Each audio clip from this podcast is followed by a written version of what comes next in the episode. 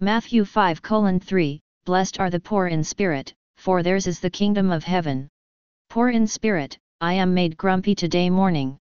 A good night's sleep will make us forget all sorrow and build a renewed hope, but here I am woken up with whispers on the air, remote technology transmissions, which ChatGPT says could be possibly using a directional speakers. Whatever, my point of discussion in this grumpiness and miserable mind is about the use of the word poor in spirit. I know that there is out there at this cyberstalking end some Christian population that hates me doing this blog. If you do not like reading this and find it intimidating and annoys you opposing your opinion, then please do not read it and spoil your own well-being. I had pastor's approval who spoke half of the sermon the same points that I had introspected some time back once.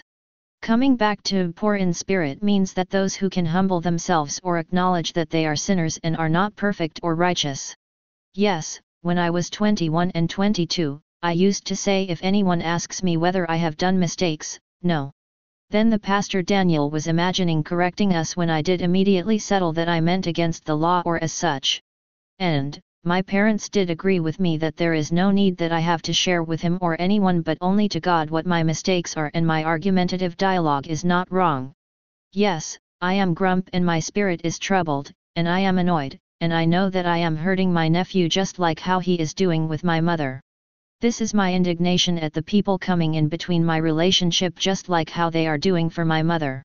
Well, but that does not mean that when I humble myself based on this Christian concept that I am prepared to marry and live with a heinous criminal who is certified as having a change of heart or someone whom is certified as falsely blamed. Then why is he not having the money for the false blame? I think this is good enough to say that someone is being poor in spirit if they are able to say a genuine apology and take accountability of the damages caused by their mistake.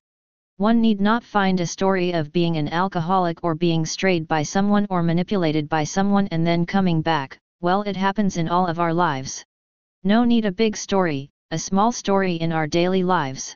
This is why the judgment of God is different from that of the human as he knows our intentions and thoughts and what the spirit in us is and where it is guiding us.